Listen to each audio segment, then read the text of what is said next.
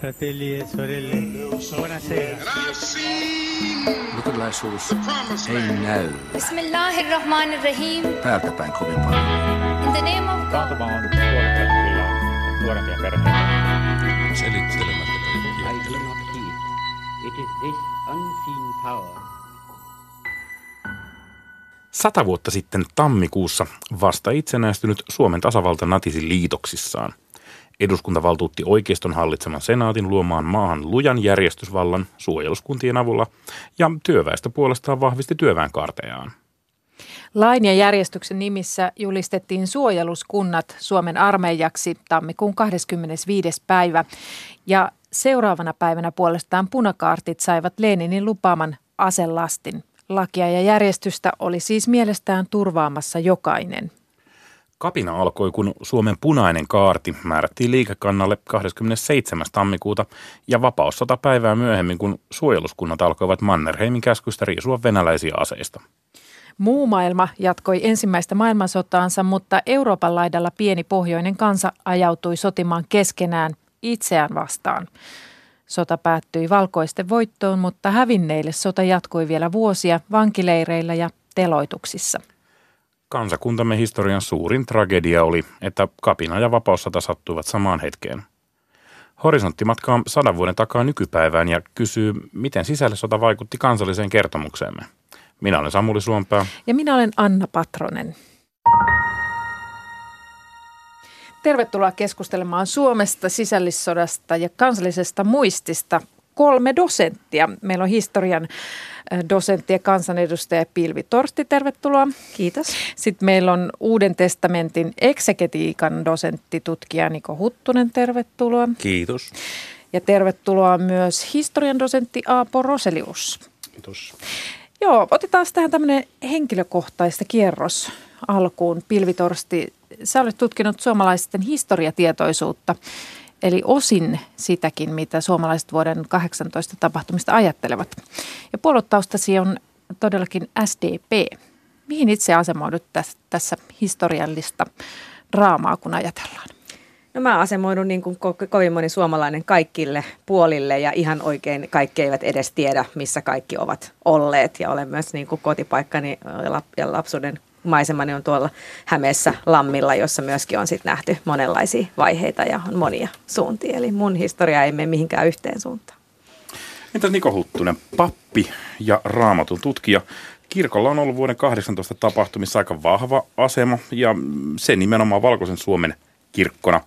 Koetko itse asettuasi jommalle kummalle puolelle?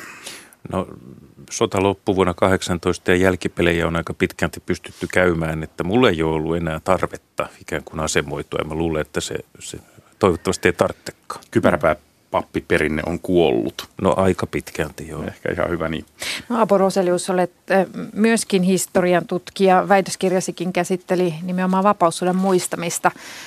Mites Aapo Roselius muistaa vuoden 18 tapahtumia? Niin, siis jos oma, om, omassa suvussani on myös molemmilta puolilta, että äh, siltä kantilta on äh, hie- hieman vaikea. Tota, äh, lähinnä se, että mua, miten mä ajauduin tutkimaan vuotta 18, niin liittyy just ehkä tähän 90-luvun alun tällaiseen suureen muutoksen myös Suomen historian tutkimuksessa, jolloin sitten just sisällissota tuli tosi paljon esiin. Ja siinä ehkä juuri on se kumminkin eh, terrori, valkoinen terrori ja tällainen puna, punaisten hi- historia, joka tuli esille. Ja aika paljon sitä kautta kumminkin ajaudun itse tähän. Pakko heti tähän kysyä, että mikä vu- 90-luvun alussa muutti historian tutkimusta? Se, että Neuvostoliitto kaatui ja uskallettiin puhua joistakin asioista, vai se, että oli lama ja kansa jakaantui ja puhuttiin polarisoitumisesta ehkä toisilla sanoilla. Mihin muutokseen se viittaa? Eh, Siinä on useita, siis etenkin tämä Neuvostoliiton eh, romahtaminen ja eh, koko tämä Itä-Euroopan siis uusi historia, kulttuuri, joka lähtee muokkaamaan tällaista siis ihan, että virallinen historia on ollut väärää ja on olemassa tällaista, nyt on aika puhua siitä oikeasta historiasta, niin kyllä tällä oli vaikutuksia myös Suomeen ja totta kai myös poliittisesti tietyt aiheet tuli esiin 90-luvulla. Sitten siihen liittyy tietenkin sekin, että sisällissodan kokeneet, niin se sukupolvi alkoi olla jo ei, ei ollut meidän, me, meidän parissa enää 90-luvulla niinkään. Niko Huttunen. Se 90-luvun muutos oli minusta aika mielenkiintoinen, vähän niin kuin paradoksaalinen, että kun Neuvostoliitto kaatui, niin ruvettiin mm. puhumaan valkoisesta terrorista paljon avoimemmin. Eli se oli semmoinen niin kuin, se, jotenkin se poliittinen tilanne esti sitä ennen ikään kuin käymästä tätä keskustelua. Se oli liian ladattua poliittisesti. Pilvi Torsti, tunnistatko tämän ajatuksen? Tunnistan ja se, li- se liittyy myöskin siis toisen maailmansodan aikaan. Syntyi vähän tällainen, me kutsuttiin sitä joskus tuolla ainakin poliittisen historian piirissä niin uusi sotahistoria ja pidettiin luentosarjakin, jonka otsikkona piettiin uusi sotahistoria, johon liittyi paljon tämä niin sotiin liittyvän niin kuin ajattelun tutkiminen, uudet näkökulmat, ää, feministiset näkökulmat, arjen näkökulmat, erilaiset vähemmistöt, erilaiset, mitkä ehkä ei ollut päässyt samalla tavalla esiin. Et musta se liittyy sekä 18 että toisen maailmansodan aikaan. Niin, no aina kun sisällissodasta puhutaan, niin yleensä tulee tämmöinen ilmaus kuin vaikeneminen. Ja onhan totta, että vaikeneminen ja tämmöinen aktiivinen ja tietoinen unohtaminen on yksi selviytymiskeino jossain traagisessa tra- tragediassa. Mutta onko tämä vaikenemisen kulttuuri ollut historian tutkijoistakin totta? Onko tämä totta? Vaiettiinko? Kyllä, siis sodan jälkeen todellakin häkellyttävissä määrin. Jos ajatellaan, että ö, tiedon saanti, ö, mm, eli, eli häviäjän kannalta, niin tapahtui va- vaikeneminen ja uh- uhrien, uhrien määristä ja tiedot näistä niin tota, tuli vasta paljon paljon myöhemmin eikä, eikä käyty läpi ää, virallisessa, jos puhutaan virallisessa historiankirjoituksessa tällaista niin kuin valtion tukemaa, siinä vaiettiin lähes täysin terrorista, ja myös vankileirit ohitettiin hyvinkin. Eli, eli, eli todellakin voidaan puhua vaikenemisesta.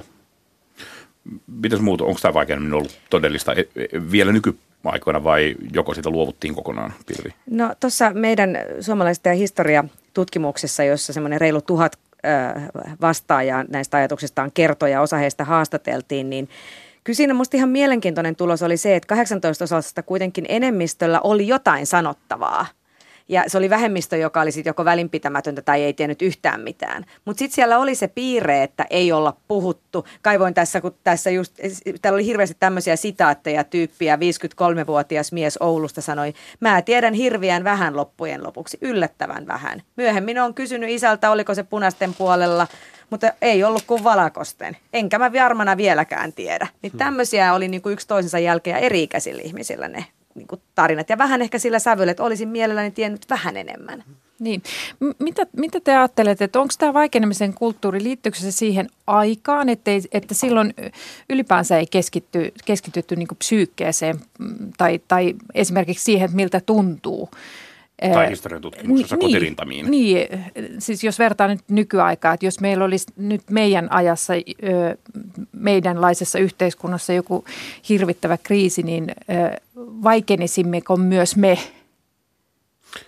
Kyllä siinä ajassa on, se aika oli hyvin erilaista. Siis se, sanoisin, että tärkeässä osassa on se käsitys siitä, että miten, et, ristiriidoista yhteiskunnassa, eli, eli nähtiin, että se on pelkästään haitaksi eh, ja, ja jotain, josta täytyy päästä eroon. Eli, eli, eh, eli ideaali yhteiskunta olisi ristiriidoista vapaa. Eh, Ja täm- tämä ajatusmalli muuttui tietenkin sitten toisen maailmansodan jälkeen ja nähtiin, että ristiriidat on no- normaali osa yhteiskuntaa, niin kyllä, kyllä se aika oli sellainen, joka ajoi tähän. Hypätään hetkessä Suomen rajojen ulkopuolelle. Pilvi Torsti, tulit entisen Jugoslavian alueelta, olet perehtynyt myös Sarajevo ja Mostarin kokemuksiin. Verrata sitä tähän. Vaiettiinko Jugoslavian tapahtumista? Vaikenevatko nykyiset sukupolvet?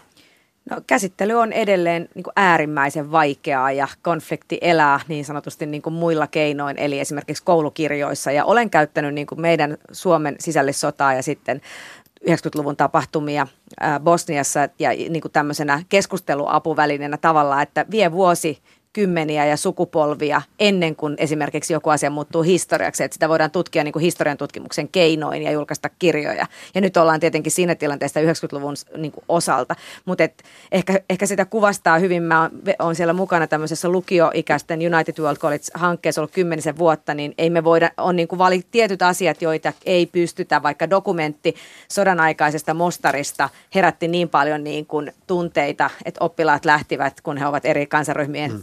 Jäseniä ja menivät niin kuin omiin kahviloihinsa ja se niin kuin tilanne repes hetkeksi aikaa.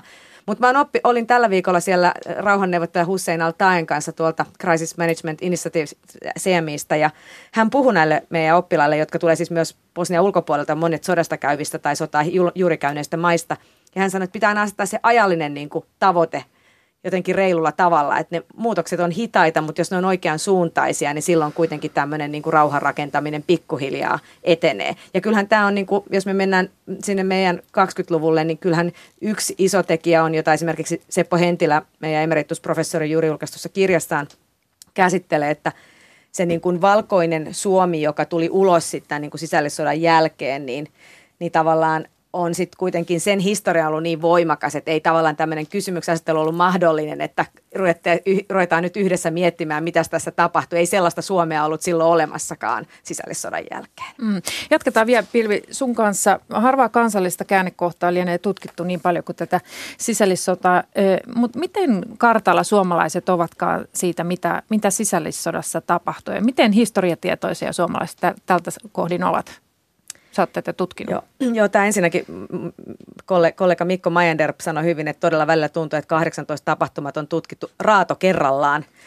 Ää, ja samanaikaisesti meilläkin tuli tämä niin tutkimus, että tiedetään vähän niin kuin sinne päin, että on ollut punaisia ja on ollut valkoisia ja tämmöisiä. Mä jotenkin itse ajattelin, että tämmöisenä, kun historiaa sitten tulkitaan, jolla on ehkä enemmän merkitystä kuin, että onko ihmisellä nyt eksakteja käsityksiä tapahtumista, niin kun me kysyttiin yli kymmenellä eri väitteellä, että millaisia niin kuin käsityksiä ihmisillä on 18 tapahtumista, niin kaikkein eniten oltiin yhtä mieltä sellaisen väittämän kanssa, että kaikki osapuolet taistelivat oikeaksi kokemansa asian puolesta. Niin tässä on semmoinen niin sovinnon siemeni sisäänrakennetun tässä historiakäsityksessä minusta kyllä.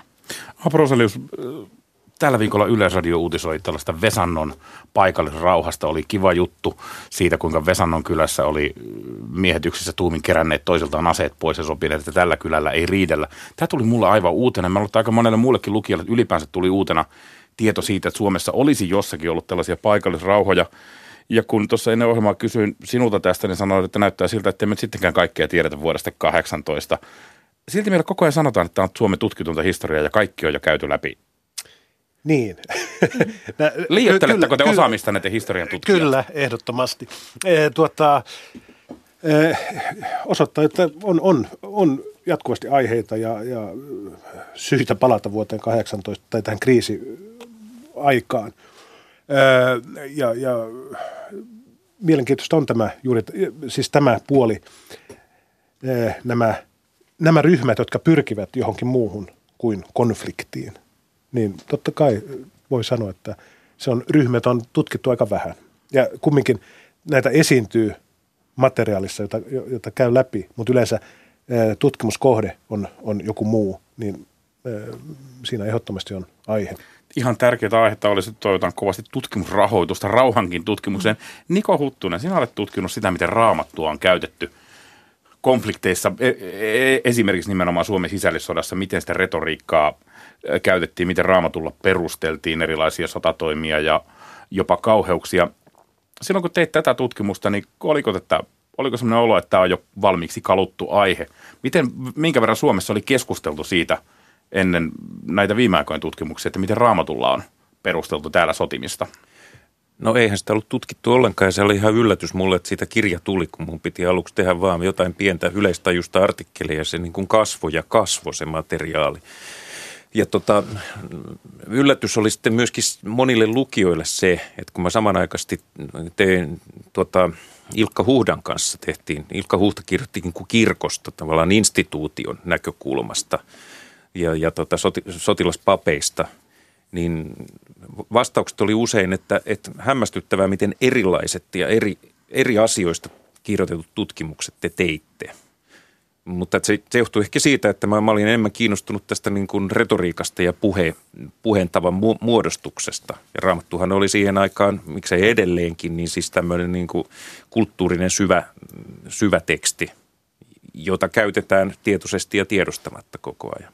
No voitko kertoa vähän, niin kuin, miten se käytännössä ilmeni, että, että tätä, tätä sisällissotaa tulkittiin silloin raamatun kautta? No se, siitä, mistä mä oikeastaan aloitin, niin lähti siitä liikkeelle, mikä on siis tota, luterilaisten katekismusten tämmöinen niin kuin yhteiskuntaoppi. Monethan ei ollut käynyt kouluun ollenkaan, mutta rippikoulu oli käyty. Yhteiskuntaoppi oli roomalaiskirjan 13 luku, jossa käskettiin noudattaa, totella esivaltaa ja että sitä vastaan ei saa nousta.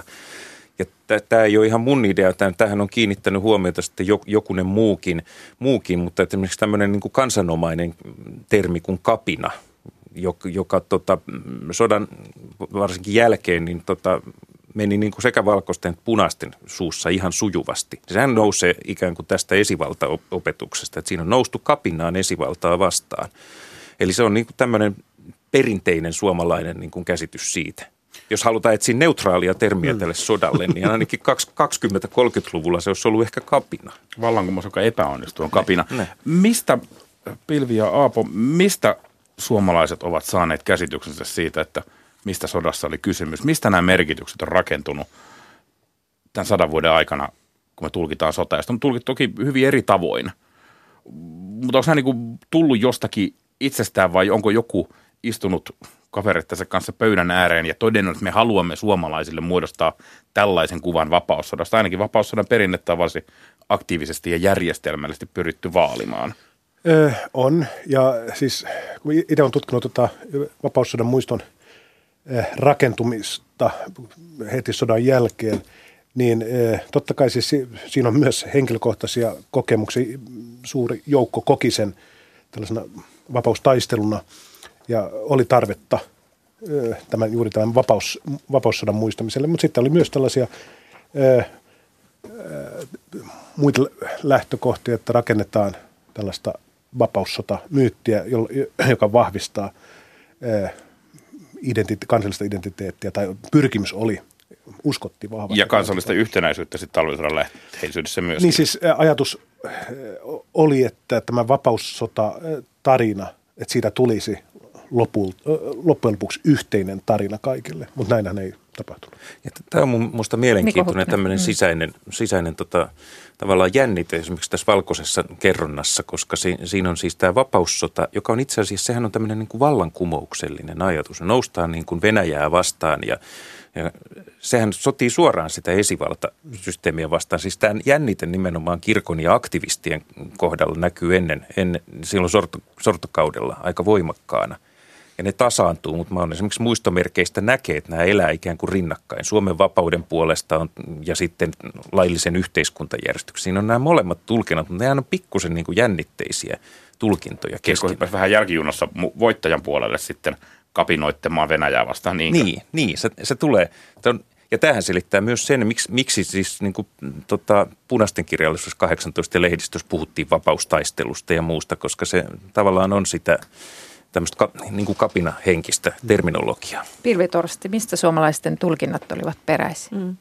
Täytyy tietenkin tässä laittaa taas tämä niin sanottu aikajana, eli kun meillä on sadan vuoden aika, niin eri aikoina tulkinnat ovat olleet hyvin erilaisia. Ensi, aina ensimmäiset sukupolvet saavat tulkintansa suoraan kerrottuna perimätietona ja kirjallisia lähteitä ja sellaista tulkintaa ja myöskin ajassa ei ole. Ja sitten me nähdään niin kuin vuosikymmeniä näinä vuosikymmeninä puhutaan yhä enemmän kuitenkin tutkimuksen kautta suodattuneesta kouluopetuksesta ja, ja vähemmän suvun historiasta. Mutta kyllähän 18 on iso tämmöinen muistinpolitiikan paikka suomalaisessa yhteiskunnassa. Meillä on erilaisia symboleita ja en ole itsekään ihan kaikkea ehtinyt vielä käydä läpi, mutta viime viikolla tuli, Seppo Hentilä on nyt käynyt läpi tämän 18 tämmöisessä kirjassaan pitkät varjot, muistamisen historia ja politiikka nimenomaan sillä idealla, että mitä eri vuosikymmeninä on ollut näitä muistamisen tapoja. Ja kyllähän tämä tämmöinen ikään kuin valkoisen Suomen perinne korostuu tietyillä vuosikymmenillä ja sitten meillä niin kuin, ei voi olla liikaa ehkä korostamatta Väinölinnan merkitystä tässä kohtaa yhden tietyn niin kuin, kerronnan ja koko niin kuin, perinteen nostamisessa semmoisen koko Suomen,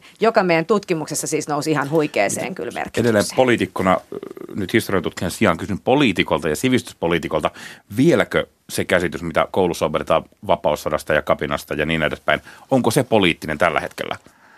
No kun tultiin tähän vuoteen, niin luvalla sanoin, mä ajattelin, että kun tota, tutkijana tutkin aikanaan esimerkiksi näitä nimiä, vapaussotaa, kapinaa, sisällissotaa, ja oli ihan selkeä tulos, että sisällissota on se nimi, mitä nuoremmat ikäluokat aivan ylivoimaisesti käyttää. Että tämä on tavallaan niin kuin historiallinen nimitys, joka on neutraali. Ja mä olin kuvitellut, että myöskin esimerkiksi virallinen Suomi, jossa nyt puhutaan silloin, me puhun kansanedustajana tai meidän ministerit puhuu tai viranhaltijat puhuu, puhuu yksiselitteisesti aina sisällissodastaan. Oli heillä sitten perinnemuistelua muissa yhteyksissä tai ei. Ja nythän me kuitenkin jo ekalla viikolla tätä vuotta saatiin virallisen Suomenkin suusta tämmöinen vapaussotakeskustelu, niin siitä mä olin yllättynyt. Eli se politisoituneisuus tulikin esiin. En odottanut sitä itse asiassa. Pilvi viittasi tässä siis puolustusministeri Jussi Niinistöön, jolle sota, tämä sota oli vapaussota ja muistaakseni 30-luvun oikeasta terrorikin poikain hevosen leikkiä. Joo, tää, ja tämä on minusta vaarallista. Et sanon sen tässä kyllä, että rauha ei ole itsestäänselvyys ja demokratia on hauras kaikkina aikoina ja kaikkialla. Ja siksi meidän virallisen Suomenkin pitää olla silleen tarkkana. No mihin ka- kaikkeen sisällissodan muisto sitten vaikuttaa tänään? Mikä käsitys suomalaisilla on sisällissodasta tänään ja mihin, mihin tuo muisto vaikuttaa? Mitä sä ajattelette? Aporoselius. Niin, toisin esiin myös tämän,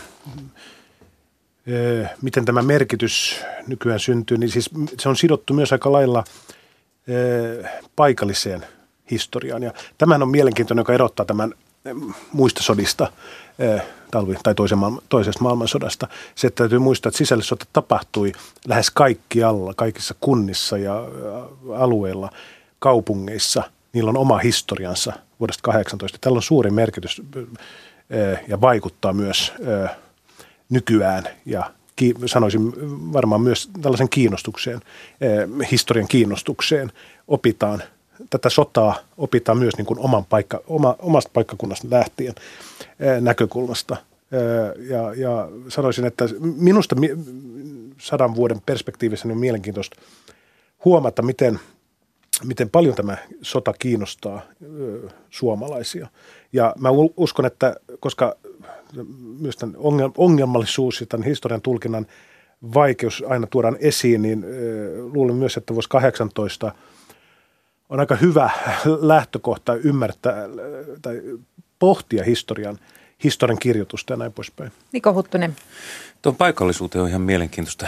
Mä oon tota, semmoisessa työryhmässä, joka tätä 18 muistovuotta kirkon puolella tota, huolehtii. Ja siihen me kiinnitettiin huomiota siihen, että, tota, että, että tämä muisto on hyvin erilainen eri paikkakunnilla. Toisin paikoin se on semmoinen niin kuin taakse jäänyttä. Siellä ei ole ehkä tapahtunutkaan mitään niin dramaattista ja toisin paikoin se elää hyvin voimakkaasti – ja silloin tavallaan ne toimenpiteet, joita tehdään, niin ne pitää myöskin niin kuin osata suhteuttaa niihin paikkakuntiin, niiden muistoon. Sitten tämmöinen mielenkiintoinen ilmiö on, mikä on tietysti jonkin verran ollut keskustelussa aina, on siis tämä historian käyttö mitä siinä tapahtuu. Se saattaa irrota niin kuin aika pitkälti niistä rintamalinjoista, jotka sata vuotta sitten oli. Mutta on henkilöitä, jotka haluaa niin kuin mielellään ikään kuin käyttää jotain vapaussota te- terminologiaa. Ja sitten mä oon huomannut kyllä, että luokkasotatermikin tulee. Jotkut julistaa luokkasotaa ja sitten nämä, nämä, ehkä nämä tietyt porukat, jotka kinaa keskenään, ne myös vahvistaa näitä, mutta se on irtaantunut oikeastaan siitä historiallisesta rintamalinjasta. Tällä hetkellä tänä vuonna sotahistoriaa ja sotateemaa käytetään myös hyvin paljon sovinnon rakennukseen. Se kirkon vuosi 18 muistelukin tapahtuu sovinto 100 nimen alla. Tässä nyt paikataan haavoja valtavasti. Kirkon piirissä järjestetään paljon tapahtumia, joissa paikkailla vanhoja haavoja. Onko ne haavat nyt oikeasti edelleen todellisia vai täytyykö tässä Niko Huttusen työryhmän ensin vähän repiä vanhoja arpia auki, jotta on arkkipiispalla sen jälkeen jotakin, mitä paikata ja laastaroida? Onko meillä nämä haavat nyt edelleen niin kipeitä kuin miltä välillä sanotaan? Pilvi. No, jos mä katsoisin meidän suomalaista historiatutkimuksen valossa, niin, niin, niin ehkä vastaus on, että on varmasti paljon sellaisia asioita, jotka on niin kuin, äh, kipeitä, kun niistä ruvetaan puhumaan, mutta ei sillä tavalla, että semmoista ajatusta esimerkiksi tämmöisen niin anteeksi pyyntö, tämmöiset on mun mielestä täinen aikaan niin kuin ohi. Mutta onhan meillä sitten ihan niin kuin oikeita asioita, että esimerkiksi täällä Helsingin alueella on Santahaminassa me tiedetään, että meillä on siellä joukkohauta jo, ja nyt me ollaan sitten sotasurmat tutkimuksessa aika hiljattain vasta saatu lista nimistä, keitä siellä todennäköisesti on haudattuna. Ja nyt on kysymys siitä, että tehdäänkö esimerkiksi sinne heidän niin kuin nimensä esiin. Tästä käytiin Helsingin kaupunginvaltuustossa keskustelu, ja osa oli sitä mieltä, että no voihan sen nimilaita laittaa muualle itsekin. Ja varmaan jos jokaiselta kysytään, että mikä merkitys on niin kuin esivanhempien haudoilla, ja silloin jos puhutaan joukkohaudasta, niin että kyllä tämmöisiä ihan konkreettisia asioita sitten tavallaan on meillä käsiteltävänä. Aapo Roselius, onko jotain paikattavaa vielä? Niin, sanoisin se, että varmasti just on, on näitä vaikeita kohtia, mutta aika varovainen olisin käyttämään sanoja trauma, kansallista traumaa ja, ja sovi, sovintoa myös, niin kuin siinä sitten tietenkin heti herää kysymys, että kene, ketkä ovat ne ryhmät, jotka tekevät tänä päivänä sovinnon vuodesta 18. Vaikea nähdä, että olisi, olisi, nämä ryhmät jotenkin olisi säilynyt. Minusta yksi, yksi esimerkki juuri tästä, että miten, miten näitä ryhmiä nyt ei välttämättä enää niin selvästi ole, niin on tämä, että miten, miten usein törmää siihen – että on, on henkilöillä on omassa suvussaan eri osapuolia ja eri tarinoita.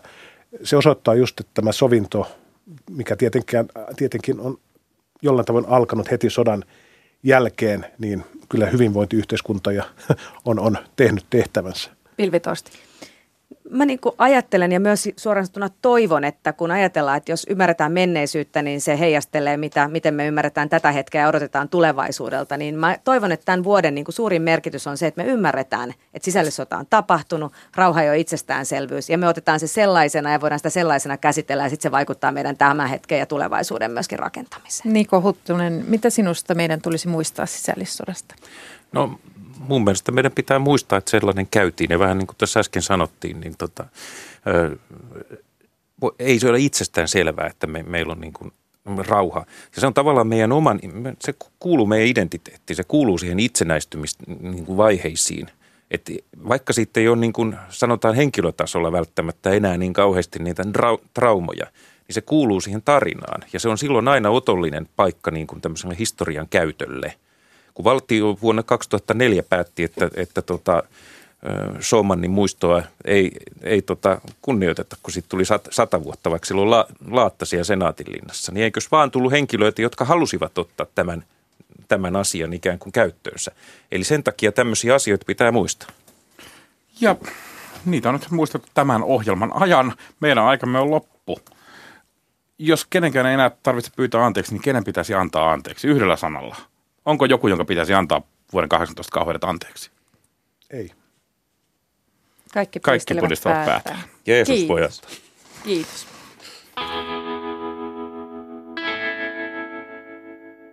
Suomen evankelisluterilainen kirkko oli sisällissodassa eduskunnan ja senaatin, toisin sanoen valkoisten puolella. Onko kirkko pyytänyt koskaan anteeksi sodan hävinneeltä osapuolelta? Niin, kirkonhan tulisi olla yhteiskunnassa kaikkien kirkko – toimia tasapainottavana voimana. Miten kirkko muuten pärjäsi vuoden 1918 sekavassa tilanteessa? Näihin vastaa kenttäpiispa Pekka Särkiö, toimittajana Anna Patronen. Voi sanoa, että oli edellytyksiä ylipäänsä pärjätä aika huonosti, niin kuin monien muidenkin sen aikaisten instituutioiden, että elämä oli niin sekasta, järjestysvalta oli poissa – Joissakin tapauksissa kyllä yksittäiset papit toimivat minun mielestä aika hyvin, että Santahaminassa ja Suomenlinnassa oli pappi, joka siunasi punaisia kuolleita, vankileirillä kuolleita. Mutta olisi ainakin tämän päivän näkökulmasta niin pitänyt enemmän asettua kärsineiden ihmisten rinnalle, sekä valkoisten että punaisten kärsivien rinnalle. Niin sisällissota vaati todellakin 37 000 uhria jos todella mennään muutama vuosi jo aiempaan sisällissotaa edeltävään aikaan, jälkiviisastahan se toki on, mutta olisiko kirkko voinut etukäteen tehdä enemmän tappamisen välttämiseksi? No nähtävissä oli, että eh, polarisaatio tai tämmöinen vastakkainasettelu alkoi kasvaa, kun osa ihmisistä ei enää saanut eh, riittävää toimeentuloa. Teollisuus, työväen olot oli ahtaat ja myöskin maaseudun tänne maaton väestö, mäkitopalaiset olivat huonossa asemassa. Ja se oli osaltaan myöskin aikanaan synnyttämässä tätä siirtolaisuutta Yhdysvaltoihin ja Australiaan. Mutta ne, jotka jäivät Suomeen, niin, niin heillä oli monella hyvin ahdasta.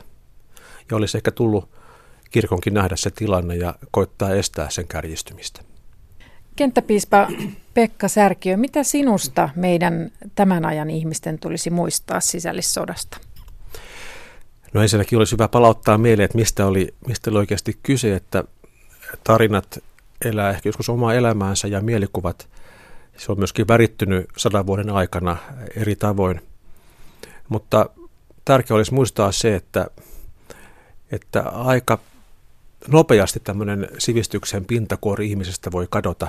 Ja se, mikä meillä on tällä hetkellä sivistynyttä kanssaeloa, niin se voi muuttua väkivallaksi ja anarkiaksi, niin aika nopeasti, jos olot on siihen suotuisat tai jos olot jotenkin antaa siihen aihetta. Ja sen takia täytyy vaalia kaikissa oloissa sen näkemistä, että toinen ihminen on kuitenkin samanlainen ihminen, joka tuntee ja ajattelee kuin minä ja on samat oikeudet kaikilla. Mitä ajattelet, mikä tällaista kunnioituksen kulttuuria, sivistyksen pintakuorta oikein murentaa?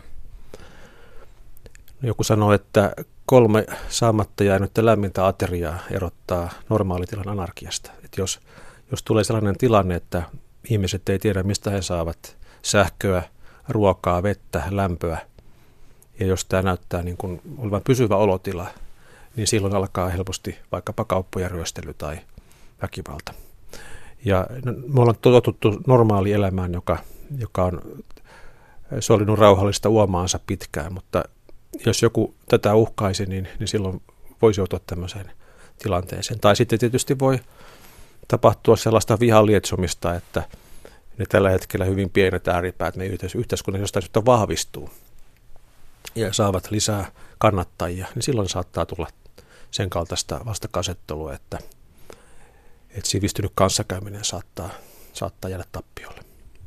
Kun palataan tuohon sisällissotaan, varsinaiseen sisällissotaan, kirkko oli valkoisten puolella. Onko kirkko koskaan pyytänyt anteeksi sodan hävinneeltä osapuolelta? Tuo on tietysti aika usein toistuva kysymys, että tulisiko pyytää anteeksi ja onko pyydetty anteeksi. Silloin kun vietettiin tämän sodan 90-vuotismuistoa tai niinä vuosina, niin useampikin piispa kävi siunaamassa vankileirien hautausmaille haudattuja punaisia, kun tiedettiin, että heitä ei ollut välttämättä siunattu. Ja siinä yhteydessä myöskin esitettiin anteeksi pyyntöjä.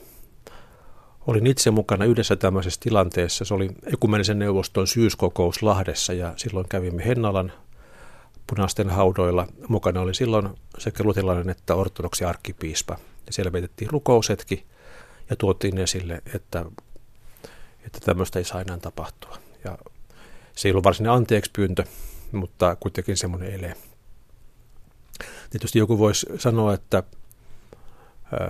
pitäisikö sitten punaisen puolen pyytää anteeksi sitä, että, he, että sillä puolella tapahtui kuitenkin ensin se aseisiin tarttuminen ja, ja, ja kapinaan ryhtyminen. Minun mielestäni ei tänä päivänä kukaan oikein edusta sitä punaista, silloista punaista tahoa. Ei voida sanoa, että joku puolue on sen välitön seuraaja. Ja mielestäni myöskään nykyinen kirkko ei samassa mielessä ole suoraan se sama kirkko, mikä toimi silloin 17-18. Entä puolustusvoimat? Se myöskin täyttää tänä vuonna sata vuotta. Onko puolustusvoimat valkoisen armeijan henkinen jatke? No voi sanoa, että tietyssä mielessä kyllä. Itse, itse tuota, tulen juuri tuolta pääsekunnasta, joka oli aikanaan valkoisen kaartin kasarmi. Sitä ennen se oli siis venäläisten kasarmina.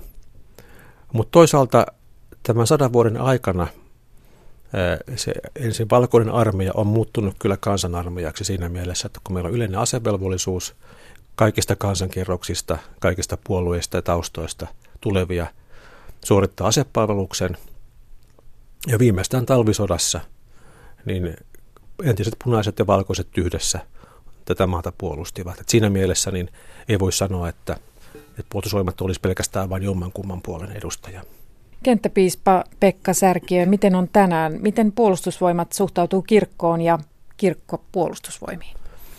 No lyhyesti sanoen hyvin. No, vähän, vähän tarkennan. Puolustusvoimissa on edelleenkin paljon sellaista perinteistä arvomaailmaa, jossa nähdään, että kristilliset arvot ja, ja, ja maan puolustaminen ja heikoista välittäminen kuuluvat yhteen. Vaikka ei välttämättä olla niin kovin aktiivisia kirkossa kävijöitä, niin silti annetaan tuki kirkolle ja halutaan sitä tukea omalla jäsenyydellä. Se näkyy myöskin niin, että sotilaspapeilla on niin hyvin luonnollinen paikkansa osana puolustusvoimia omasta tehtävästään käsin. Ja sitten vastaavasti niin näen, että kyllä kirkossakin arvostetaan sitä työtä, mitä tämän päivän puolustusvoimat tekee. Ja sotilaspapistolla on myöskin kirkon vihittynä pappeina, niin, niin se heille kuuluva paikka myöskin kirkon puolella. Tänään puhutaan paljon kahtia jakautuneesta, polarisoituneesta kansasta. Mitä ajattelet, onko Suomessa vaarallisen polarisaation aineksia? Minun mielestäni mitään erityistä vaaraa ei meillä, meillä ole. Tosin täytyy seurata kehityksen merkkejä, ettei myöskään pääse syntymään vaarallista polarisaatiota. Että ne ääripäät eh, on, on kuitenkin aika pieniä ja, ja niitä on myöskin pyritty yhteiskunnassa niin kuin suitsimaan oikealla tavalla. Mutta polarisaatio voi tietysti jyrkentyä ja, ja muuttua vaarallisemmaksi, jos ihmisten epätoivo kasvaa, toivottomuus ja näköalattomuus kasvavat, jos ei ole näköpiirissä työmahdollisuutta tai, tai elämäntarkoitusta, niin, niin silloin jotkut saattaa siihen reagoida äärikäyttäytymisellä maahanmuuttajataustaiset ihmiset, toisen puolen maahanmuuttajat Ruotsissa reagoivat nyt tällä tavalla ja jossain Rinkkepyyn kaupungin osassa granaatit lentävät ja pommeja räjäytellään poliisiasemien edessä. Että siellä se minun mielestä on jo päässyt vaaralliseksi. Kenttäpiispa Pekka Särkiö, millaisen roolin kirkon tulisi ottaa tänä aikana riitelevän kansan keskellä? No valitettavasti kirkko itsekin on jonkin verran jakautunut ja, ja riitelee sisällään, mutta kirkon tehtävään minun mielestä kuuluu kun toivon näköalojen esillä pitäminen, rauhan sanoman välittäminen ja ihmisarvosta muistuttaminen. Että kirkon olemukseen kuuluu tuoda ihmisiä yhteen, koota yhteen eikä hajottaa. Ja tämä rooli pitäisi kirkon muistaa tässä ajassa.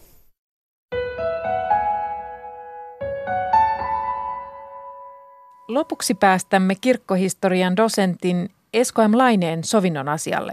Ristiriidat on nimittäin pyrittävä ensisijassa selvittämään asianosaisten välisissä neuvotteluissa. Se koskee niin sotia kuin avioliittojakin.